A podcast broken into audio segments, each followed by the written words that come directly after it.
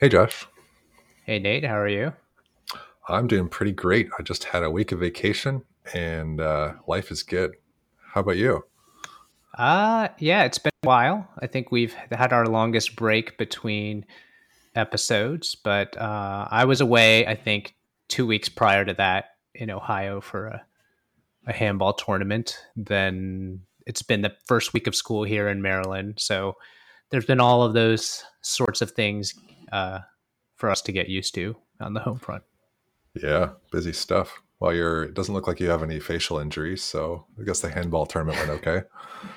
yeah, you don't get too many balls in the face. I don't know. Can I say that on a podcast?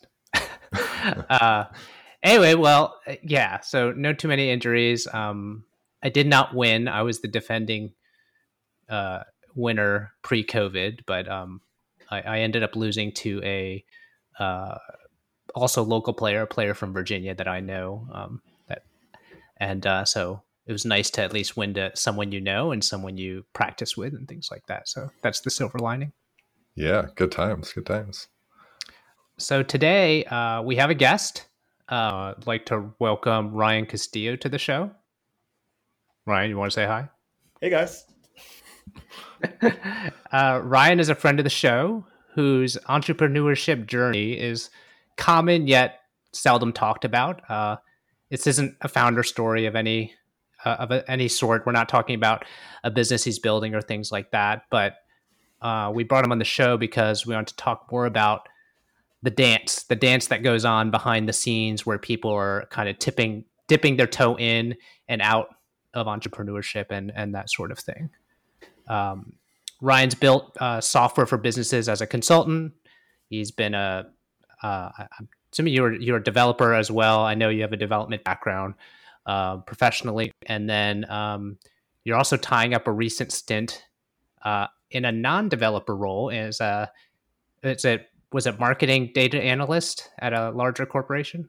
Yep, that's correct. Um, I guess I would kind of like sum all my experiences is just kind of uh, consistently trying to learn new stuff and acquire new skills. Um, at first, that was, you know, finishing up graduate school, getting the first job, realizing that, you know, hey, I would learn more about development, do more professional development, leaving that job to do that. You know, then it's like, okay, well, now what about running my own consultancy? Like, how do I do sales and marketing for this? And then um, I did some self publishing things kind of there, some product development stuff. And then it became like, okay, well, I'm a developer. Like, how do I niche down, um, niche down? And I had like, I think a Salesforce client at the time. And so I kind of said, okay, well, a good development slash niche um, for like a marketing vertical seems to be kind of like profitable. Mm-hmm. So the question for myself at the time was like, how do I learn more about this? And how do I acquire these skills? And that kind of led me into the, the corporate job. So, okay. And how long were you there? Uh, I was at the gig for like three years, a little bit over three years. And what, what was that your plan to be there that long? Uh, well, yeah, I don't know if I really had a long term plan. I think at the time, you know, um, this is about again, this is like three or four years ago. Um, health insurance was becoming very expensive for a family. My my family's size is five, and um, again, I wanted to kind of niche down. So I thought like, hey, I'll explore this. I've never worked for a big corporation, a, a thousand plus person company. Um, so I think I always kind of had my eye on like the next steps or the exit. But um, as I was there, I kind of got really comfortable. And so it, I, I, think maybe I stayed there longer than I originally anticipated, but not completely sure. Yeah, that's such a common thing. Like I, I felt that too at my last job where you just, you, you have all the intentions of moving on, but it just, it just gets so comfortable, right? You get all of these things handed to you. You, you just show up for your nine to five. That's, uh, I think that's such an easy thing to fall into. Right. And then especially after coming off consulting and, you know, doing the the day-to-day consultant work, but then also spending a lot of your time doing the administrative work and just kind of like you always feel like you're on alert or hustling or trying to like make the next thing happen. Um, then you you go to the corporate setting and all of that kind of starts to settle down.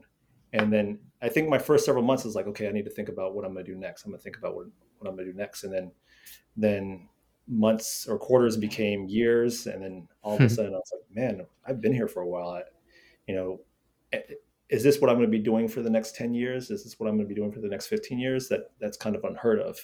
So that's where i found myself.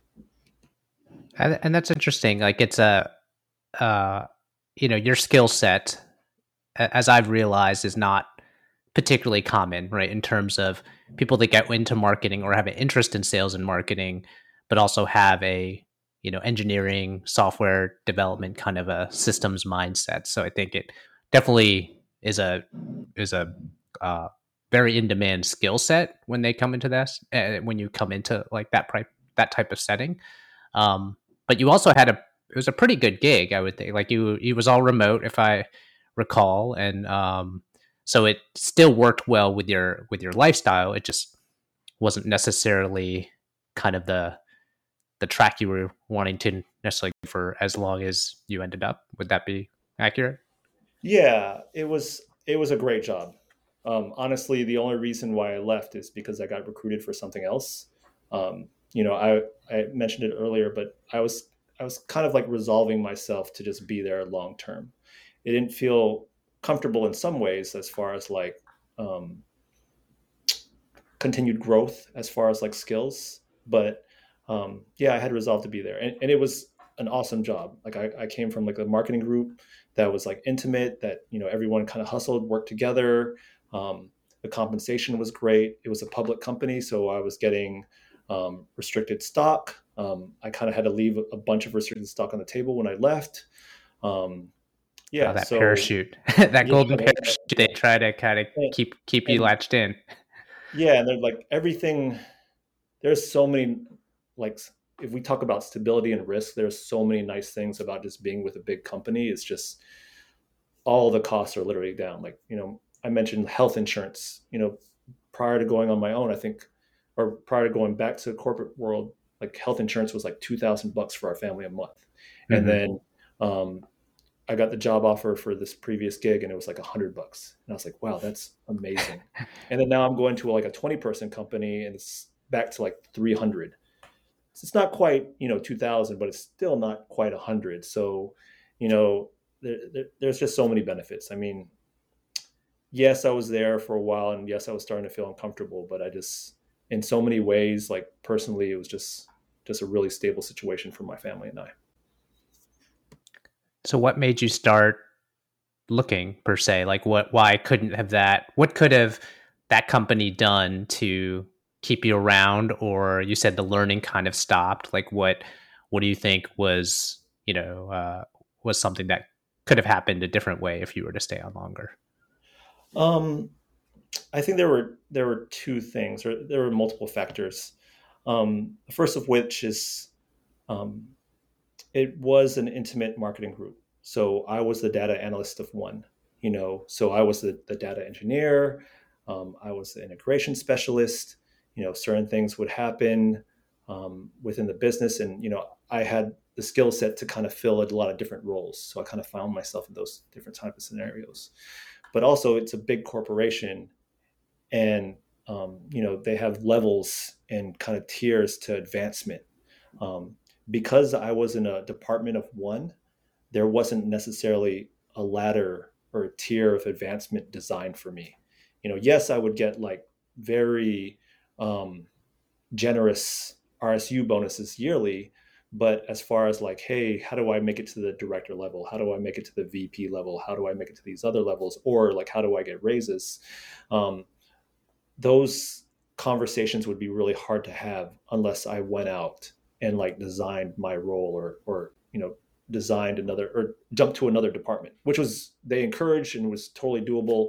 For me, it just seemed like such a hard lift to balance like my day-to-day work with like career advancement within the company you know it's just kind of like a lot of red tape to kind of um, to overcome and that was i'm not sure well i'm just going to say i think a lot of that responsibility fell on me and um, you know there was definitely opportunities i could have taken advantage of but it just it didn't interest me too.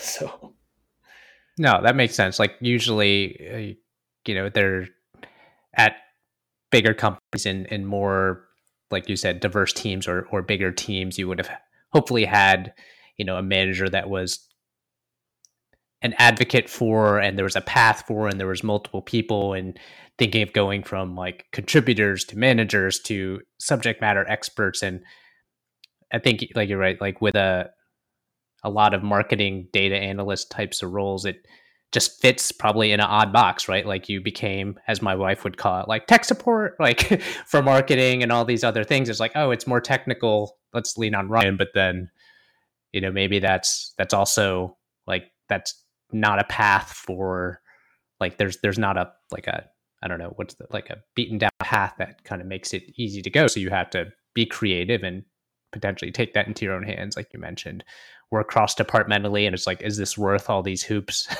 and um, yeah, I, I I could see it being challenging because makes a lot of sense internally with when I'm thinking about referral rock and people here, and we try to create paths, but oftentimes there aren't always paths. We try to make that, but we're we're smaller. We can we're reaching out to make sure we're retaining talent, but it's probably also easy to get lost within a thousand plus person company. You know, regardless of how how good you might be. So, and and that was the kind of getting lost in a, a thousand person company. That that kind of um, was part of it. Why I was considering something else is that um, the impact of your work can kind of get lost, right? Like there's just so much redundant redundancy in place to just make sure like hey if you fail at what you're doing it won't impact the entire business right? Um, so you know that's a great thing but at the same time it's also like hey if you do something that you're really passionate about and you feel is really impactful you kind of have to sell it internally and you have to like sell it to a lot of different people to say like hey this is useful. Like we need to make moves on this and see, so things can kind of move slower. Um, so there were some feelings of that. You know those are you know probably um, self-imposed. No one really imposed those kind of feelings on me. So um, if i think if i had stayed i probably would have just resolved to get over those things and um, you know continue to stay. But um, the other thing that i'll say is uh, when I mention like kind of just red tape and, and trying to like um, create that ladder for myself, um, it whenever you start a new engagement, it feels so much easier to kind of define the terms. Like, hey, this is what I want to be paid. This is what I expect to do at this company or in this consulting uh, arrangement, and um, you know we're on the same page it's much harder to kind of like be in the role, like have all the expectations placed on you that you've been performing and doing for like a year or several years, and then just say like, "Hey, I want to do something completely different," you know, make that happen. So mm-hmm. Um, there was some of that as well. Right, right, yeah, and you're in a position of strength, kind of coming in from from the outside, right? Like where internally there's like, well, who's going to do your old job? Who's going to do this? And is that a risk for the company or a risk for you or some all these other potential factors that that are sort of just like grandfathered in or weighing weighing down by the fact that you you know were a well producing um, you know piece of a machine and they're like okay well I can't just like move this. Like and then it's like okay to prove yourself are you doing double the work to prove that? And then you have to train someone and all these other pieces to backfill your piece. And then what if i end up in between? And then that other new role doesn't want me. And now i'm like in limbo. There's all these like factors that go into these that are like real decisions to make. Yeah. And then i guess the the last piece in all of this was um, the opportunity that just came along was just something like i just really identified with personally um, as far as the mission and, and stuff like what they were trying to accomplish as a business. And, um, you know, they allowed me to kind of define my terms and, and what my role would be there. So, um, and I've had previous experience with with that company and, and the people that work there. So it just seemed like a really smooth transition. Okay, cool. Um, before we move into a little bit more about like, I'd lo- I do want to hear more about how you defined that and kind of what your expectations going into this new role are. But tracking back a little when you said you know you wanted to go into the corporate marketing and you've also seen like what indie and bootstrappers and entrepreneurs are doing from the marketing front so what is that like what is that what is the big gap? What do you see as the differences and the things you've learned kind of being inside the bigger machine so to speak? Yeah so you know when you're when you're a founder of one or when you're promoting your product you know there's there's this idea of like a million things. There are a million things that I could be doing for my my my product. You know either it could be further development it could be marketing it could be sales. You know you begin your day and you're like which of these things do i choose? You know it just becomes really overwhelming. And then you know and it's it's also sometimes feels like it's not it's not very forgivable because you spend a whole day on like a development feature and then you you beat yourself up at the end of the day thinking like oh i could have spent this time selling you know or, or getting like four more people to buy this product. Um, when you're at a larger cor- corporation there's like more room for forgiveness you know like you you mentioned the marketing and the sales and all that, that stuff. They're they're machines and they have um, different departments dedicated to the, the, components of the machine. So um, yes it's important to kind of sit down and say like no i shouldn't you know uh, publish this article. I should focus on the cta or um, there are plenty of things to still say no to but i guess the the scope of things that you have to say no to are, are drastically shrunken um, so you also have the opportunity to kind of like explore more about the particular um, thing or responsibility you have within like i guess the marketing group or the sales group for those kind of things. So. Okay. So like you get to dig deeper on the intricacies of some even like hey you can go and work on a hundred iterations of a cta versus like uh, an indie or me or nate might be like all right i got like three and i'm gonna just pick one and then maybe in a month if I remember to go back and go and try to look at the differences between how that performed, I might do that, but I also might get pulled into something else. So who knows? Right, right. So like, you know, some of the stuff that I, I got involved in were like um, data enrichment so that, you know, some of our leads were a little bit more qualified for our salespeople to take, like who, who those leads would get routed to. Or I was into like marketing attribution, like, hey, um, you know, we're spending such and such on like an event, we're spending such and such on um, Facebook ads. How do these like impact sales? You know, how do these impact our, our sales funnel? Um, so I, I, I kind of had the opportunity to delve deep, deeper into the machine and like these different areas and see, you know, what could be done with them. So, do, do you think that there's any like anything that you would tell your past self back when you were consulting with the knowledge that you have now um, that would have helped you in terms of like sales and marketing? Yeah, um, I think I, I tended to like really overthink stuff. Like I really tended to overthink, like you know, how many times I should edit a, piece of content or how how I should approach a CTA. And I guess the thought was there was like, hey, you know, there's someone else at like a big company and they have a department and they're like, you know, thinking this really thoroughly and you know they're executing on it and um and you know it has to be at that level and i think i would just kind of like tell myself like hey you're overthinking this you know like there there are people at these companies that are, are thinking about these things but it's not the the levels are not as drastic as you think. It's not like a it's not a canyon that's separating the quality between you know someone who's like a, a bootstrapper versus like a corporation. It's it's much closer you know? Um, and so a lot of it's about like kind of executing and shipping. Um, and you know when and the other big difference is like there's just logistics and planning involved like in a, a larger group. Um, you just have more resources to take advantage of and so you just want to just be sure that people aren't repeating work or stepping on each other's toes. They're just like kind of like fluidly working together. Mm-hmm. so um, yeah i would kind of like just set the bar for um, you know expectations from sales and marketing much lower um, because I, I, think I was like looking back I was doing an excellent job so. That's that's interesting because it sounds it sounds to me like you're saying that like the more time you spend polishing your marketing kind of has diminishing rates of return as well as all the corporate structure you have to work through. Yeah, well there's to an extent, to an extent. Like um it, it depends on the thing, right? Like content and you know SEO, those are like more forgiving.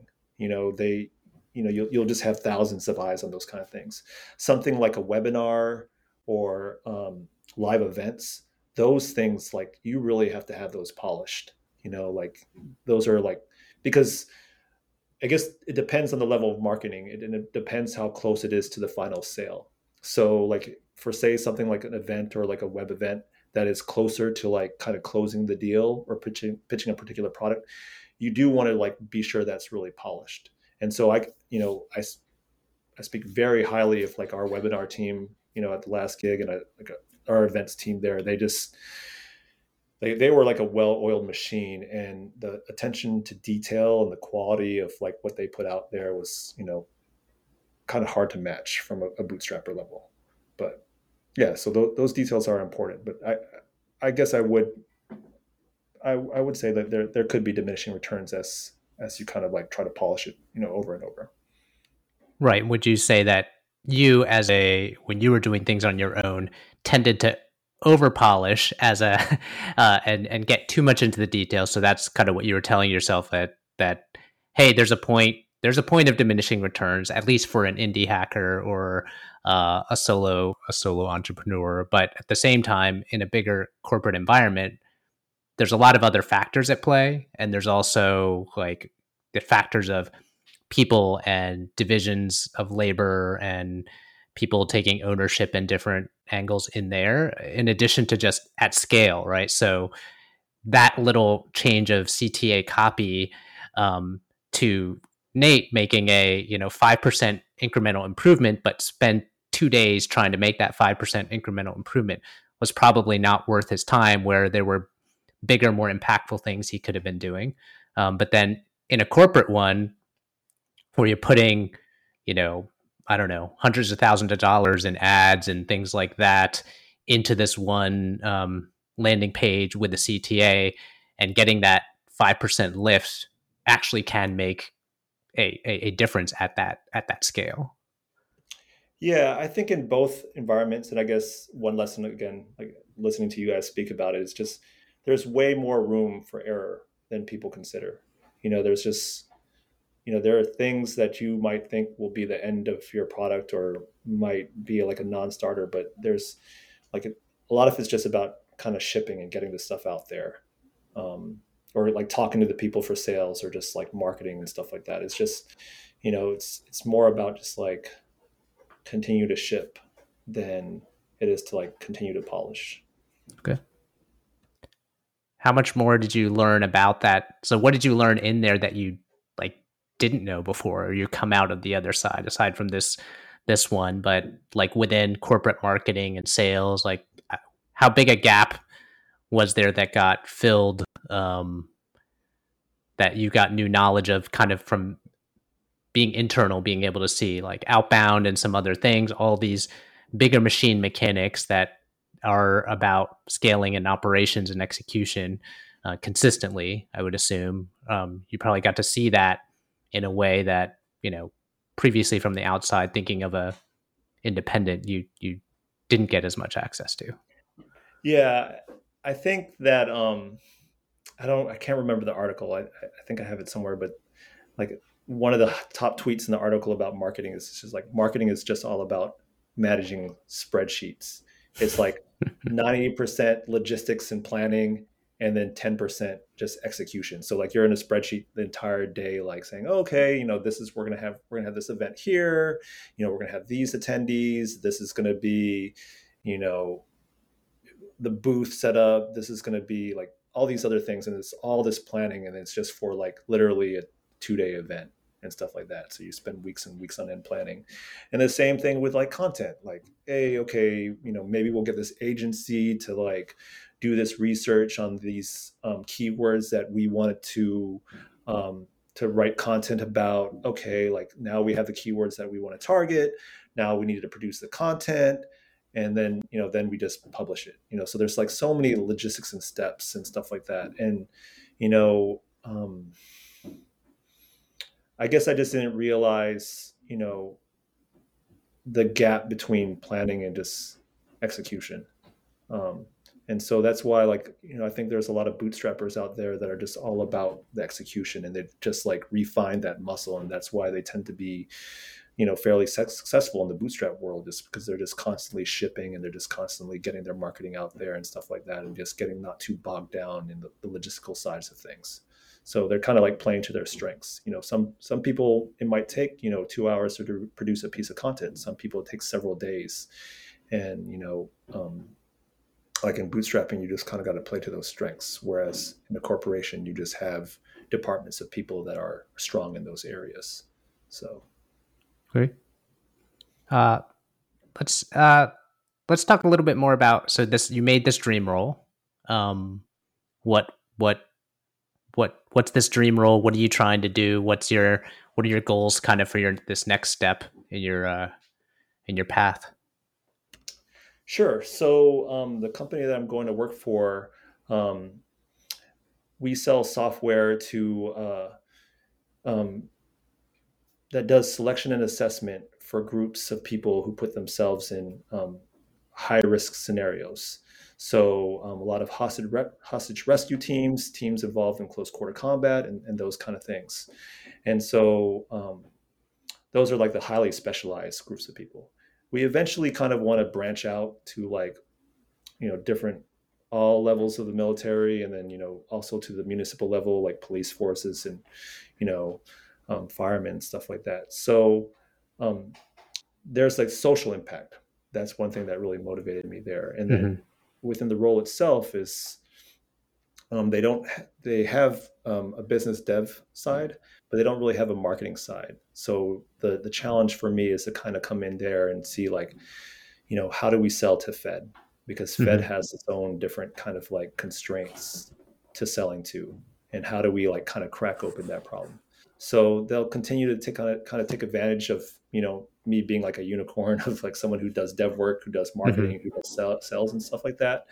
But um, that's the eventual goal is like how can we um, you know apply marketing to kind of their current business setup and, and see if it, it provides some rocket fuel to to kind of have that revenue shoot up.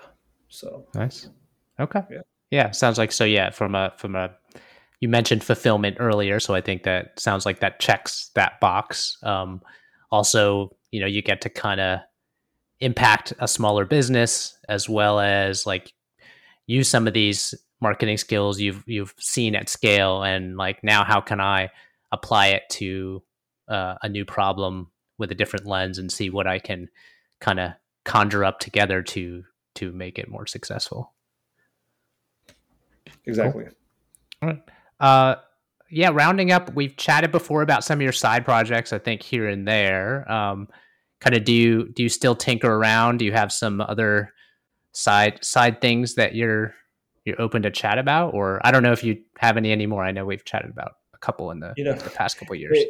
I think that's that that was the thing that um, um, being at the large corporation for the last several several years, I, I think I just kind of closed off my mind to you know a lot of those opportunities but for some reason this morning like when i woke up like today was like my first day of between the gigs.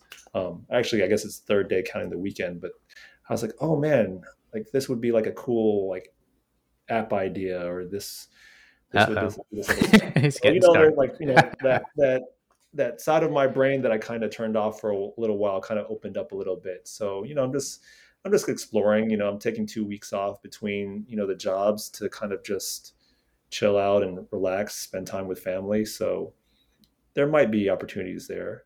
But aside from that, I do do some consulting where there are some other people within our group um, where they just need someone, you know, of my mindset to kind of like consult as far as like, hey, what should we do next for like marketing or what should we do for dev? You know, like kind of having a pair to kind of look at the million things at the beginning of the week to take care of and see like what is what is the thing that will kind of give us the, the biggest ROI.